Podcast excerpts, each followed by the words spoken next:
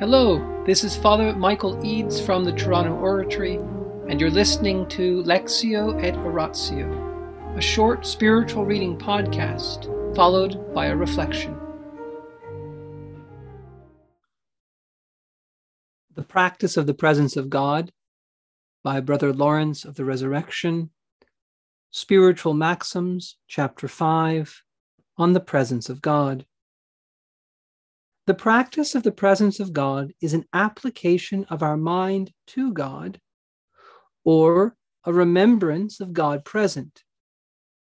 It can be brought about by either the imagination or the understanding. I know someone who, for 40 years, has been practicing an intellectual presence of God to which he gives several other names.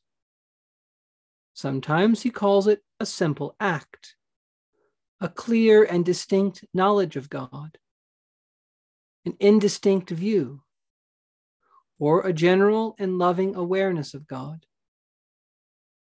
Other times he names it attention to God, silent conversation with God, trust in God, or the soul's life and peace. This person told me that all these forms of God's presence are nothing but synonyms for the same thing, and that it is at present second nature to him. Here is how. This person says that the habit is formed by the repetition of acts and by frequently bringing the mind back into God's presence. He says that as soon as he is free from his occupations, and often even when he is most taken up by them, the recesses of his mind or the innermost depths of his soul are raised with no effort on his part and remain suspended and fixed in God above all things, as in its center and resting place since he is generally aware that his mind, thus held in suspension, is accompanied by faith, he is satisfied.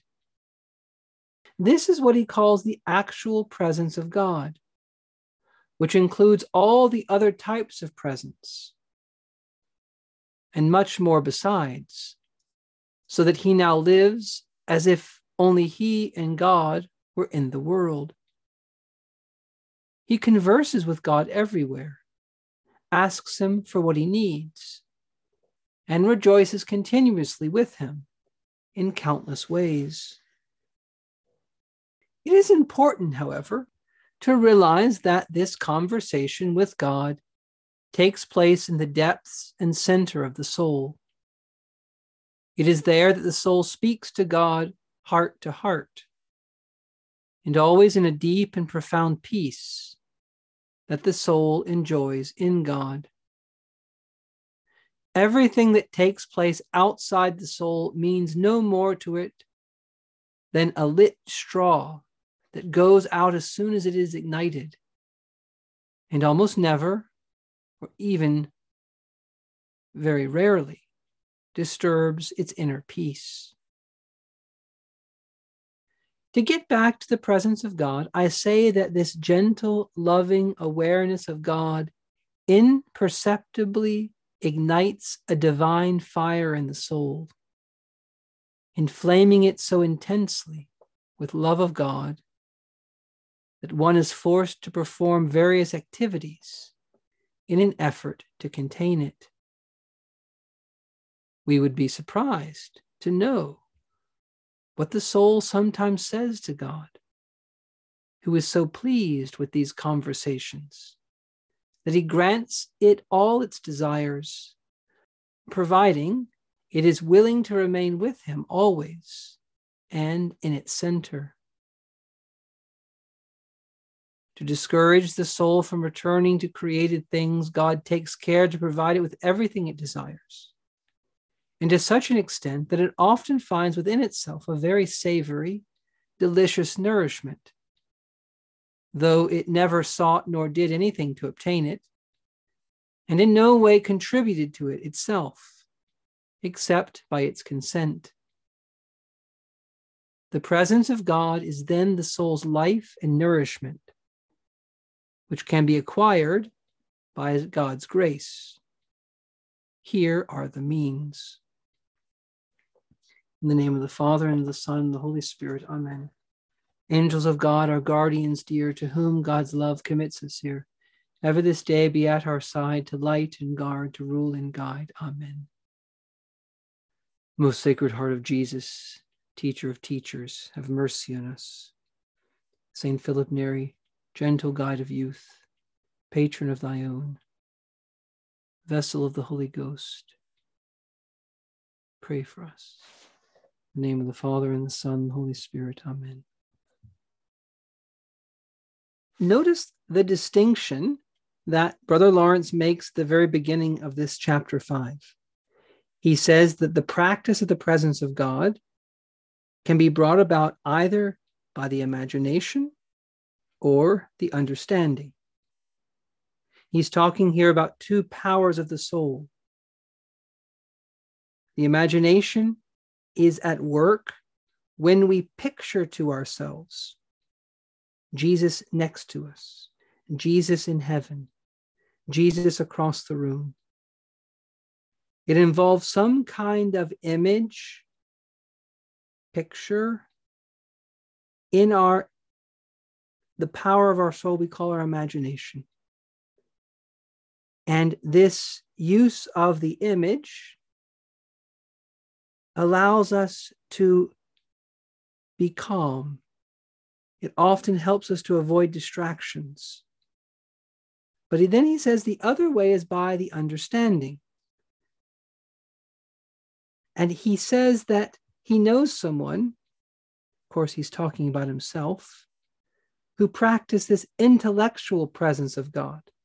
Intellectual presence by means of the understanding that is the same thing. The intellect is the power by which we understand. We can also call that power the understanding. And this is not so dependent on using an image to picture to ourselves, but by thinking, by grasping something that's true. And this act of understanding that God is present follows from the fact that nothing could exist unless God is holding it in being. It follows from the fact that God is known and loved in us as a friend. And so he must be present. It follows from the fact that Jesus said, If you love me, my Father will come and he and I will make our home with you. And based on these truths, we begin to think, to know, to understand that God is present without a lot of use of the imagination. Okay, there are these two ways. Now, within that intellectual presence of God, Brother Lawrence talks about someone who is been raised up in such a way that his mind has been suspended. He describes someone who for 40 years doesn't really even have to make a lot of effort. And yet, God's presence, this gentle, loving awareness of God is there. And he says that this includes all the others. Now, what we need to take from this is not discouragement that we're not Brother Lawrence, but that there are degrees of this intellectual presence of God. There are degrees within which we become aware that God is present. And he's going to lay out in the next ch- couple chapters a bit of things that we can do to help ourselves. But we shouldn't think that wherever we are now is the limit to what we can achieve. We should not be discouraged by the difficulty of trying to live in the presence of God. God is with us, whether we realize it or not. But this growing awareness, especially thinking about Him in the depths of your soul, in your spirit, in the center of who you are, is one of the most valuable practices of the spiritual life. And at first, this practice requires a lot of repetition. At first, this practice requires a lot of effort on our part to try to make real to ourselves, whether in the imagination or the intellect. But over time, the Lord Himself infuses into us this loving awareness of Himself, this indistinct view. He begins to give Himself to us, to make Himself known. And then this silent conversation follows, this regular, habitual, second nature kind of relationship with the presence of God grows in us. So that wherever we are, it becomes much more easy to be with Him, to speak to Him, always and everywhere.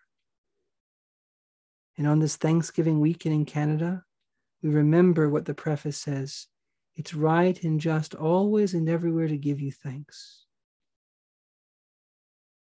Always and everywhere, God is with us. And as we pray this chapter, we think, of course, of St. John Henry Newman, who became a Catholic on October 9th, 1845.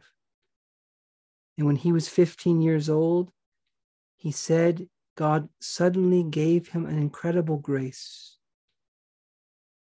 that lasted over a little bit of time, that never left him, that he was aware that there were two beings in the world, himself and God. And he later took as his motto, Heart speaks to heart, cor ad cor loquitur, which he got from St. Francis de Sales, who's at the background of Brother Lawrence's writings. This is the goal of our lives to speak heart to heart with God, to be aware that He is who He says He is, and that He is with us, that He sees us, that He loves us, that He knows us and he wants us to become aware of him. In the name of the Father, and the Son, and the Holy Spirit. Amen.